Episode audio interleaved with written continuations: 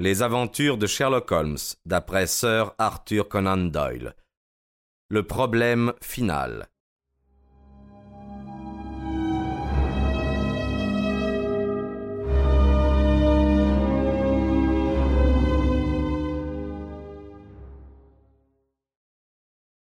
Le brave Steller m'assurait en post-scriptum qu'il me garderait personnellement une profonde reconnaissance si j'acquiesçais à ce désir, car cette dame refusait de voir un médecin suisse et il sentait sa propre responsabilité engagée.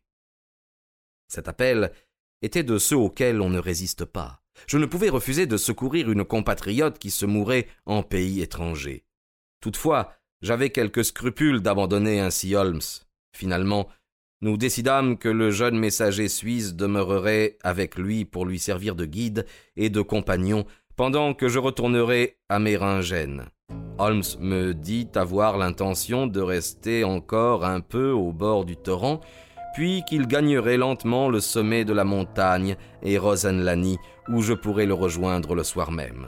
Je partis donc, et en me retournant, je vis mon ami, hélas, pour la dernière fois en ce monde, les bras croisés, adossé à un rocher, en extase devant le tourbillon. Au bas de la descente, je regardais encore en arrière.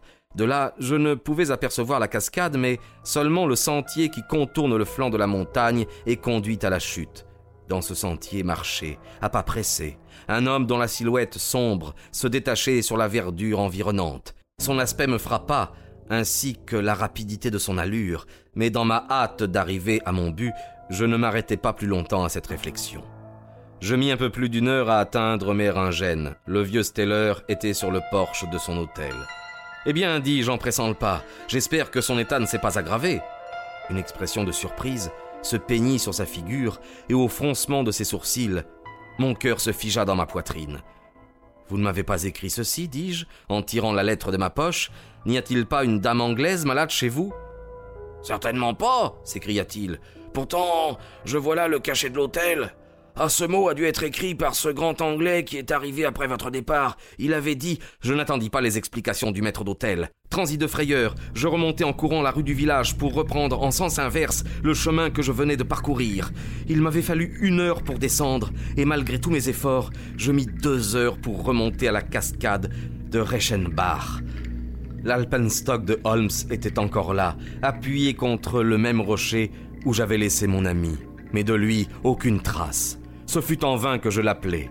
Seuls les rochers d'alentour répercutèrent mes cris en un long écho. La vue de cet alpenstock m'avait glacé d'effroi. Holmes n'était donc pas allé à Rosenlani. Il était resté dans ce sentier, large de trois pieds, bordé d'un côté par un roc à pic, de l'autre par le précipice. C'est là que son ennemi l'avait surpris. Le jeune Suisse avait disparu aussi, il était sans doute au gage de Moriarty et avait laissé les deux hommes en présence. Après cela, que s'était-il passé? Ça, qui pourrait nous le dire?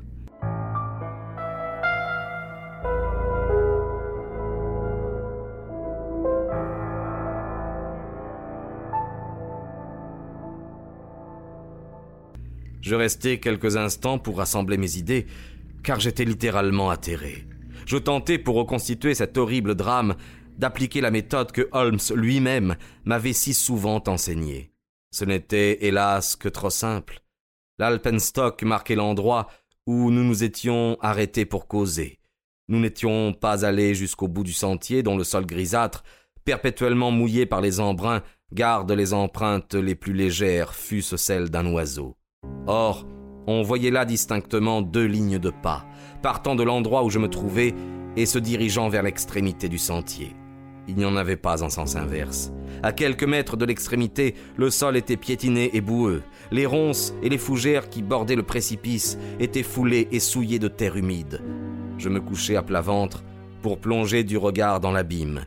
L'écume du torrent m'éclaboussait de toutes parts. La nuit était venue. J'apercevais à peine çà et là des reflets humides sur les parois des rochers noirâtres et au fond du précipice le ruissellement du torrent. J'appelais, pour toute réponse, le mugissement quasi humain de la cascade vint frapper mon oreille. Il était pourtant dit que je recueillerais un dernier souvenir de mon pauvre ami. Le roc même, où j'avais trouvé l'Alpenstock, avançait un peu sur le sentier, et tout en haut, mon œil fut attiré par un point brillant. Allongeant la main, je découvris l'étui à cigarette dont Holmes se servait habituellement. En le prenant, je vis tomber à terre un petit carré de papier sur lequel l'étui reposait.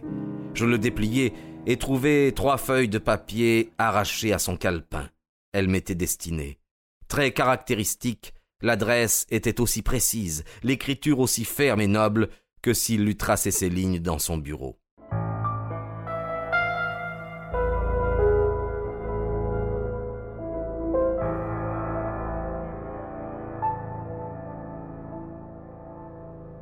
Mon cher Watson, disait-il, c'est grâce à la condescendance de M. Moriarty que je vous écris. Il veut bien attendre mon bon plaisir pour le règlement final de la question pendante entre nous.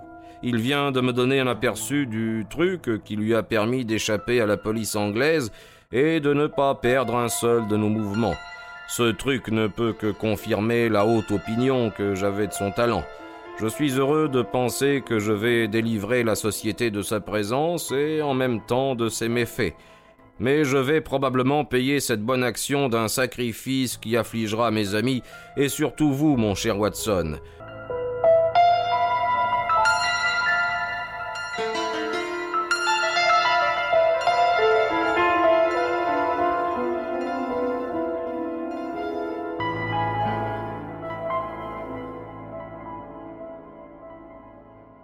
Je vous ai expliqué que ma carrière avait dans tous les cas atteint son apogée et que ce dénouement ne me causait aucune surprise. J'étais bien convaincu, je vous l'avoue, que la lettre envoyée de Méringène nous tendait un piège, et je vous ai laissé partir pour votre mission, sachant parfaitement ce qui allait se passer. Dites à l'inspecteur Patterson que les papiers dont il a besoin pour condamner la bande se trouvent dans la case M, enfermée dans une enveloppe bleue sous le titre Moriarty.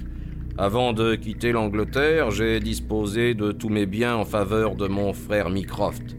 Présentez mes hommages à Madame Watson et croyez-moi, mon cher ami, votre très sincère Sherlock Holmes. Je raconterai le reste en quelques mots. Les experts ont établi à peu près sûrement que la lutte entre les deux hommes s'est terminée, comme on pouvait le supposer dans un cas semblable. Tous deux avaient dû rouler enlacés dans l'abîme, après avoir soutenu un corps à corps acharné. Inutile de songer à retrouver leur cadavre, là au fond de ce gouffre écumant reposant à tout jamais le plus dangereux criminel de son époque, à côté du plus vaillant défenseur de la loi. Du jeune Suisse, on n'a jamais entendu parler depuis. Il est certain qu'il appartenait à l'équipe d'agents à la solde de Moriarty. Quant à la bande des malfaiteurs, le public ne saurait oublier les preuves nettes et précises que Holmes avait accumulées pour démasquer leur menée et avec quelle dextérité il a su assurer leur perte. Au cours des débats judiciaires, il ne fut guère question de leur terrible chef, le professeur Moriarty. Si aujourd'hui j'ai été amené à parler de ce grand criminel, la faute en est à ces champions maladroits qui, pour innocenter la mémoire d'un bandit, ont osé attaquer celle d'un homme que je regarderai toujours comme le plus digne et le plus sage de son temps.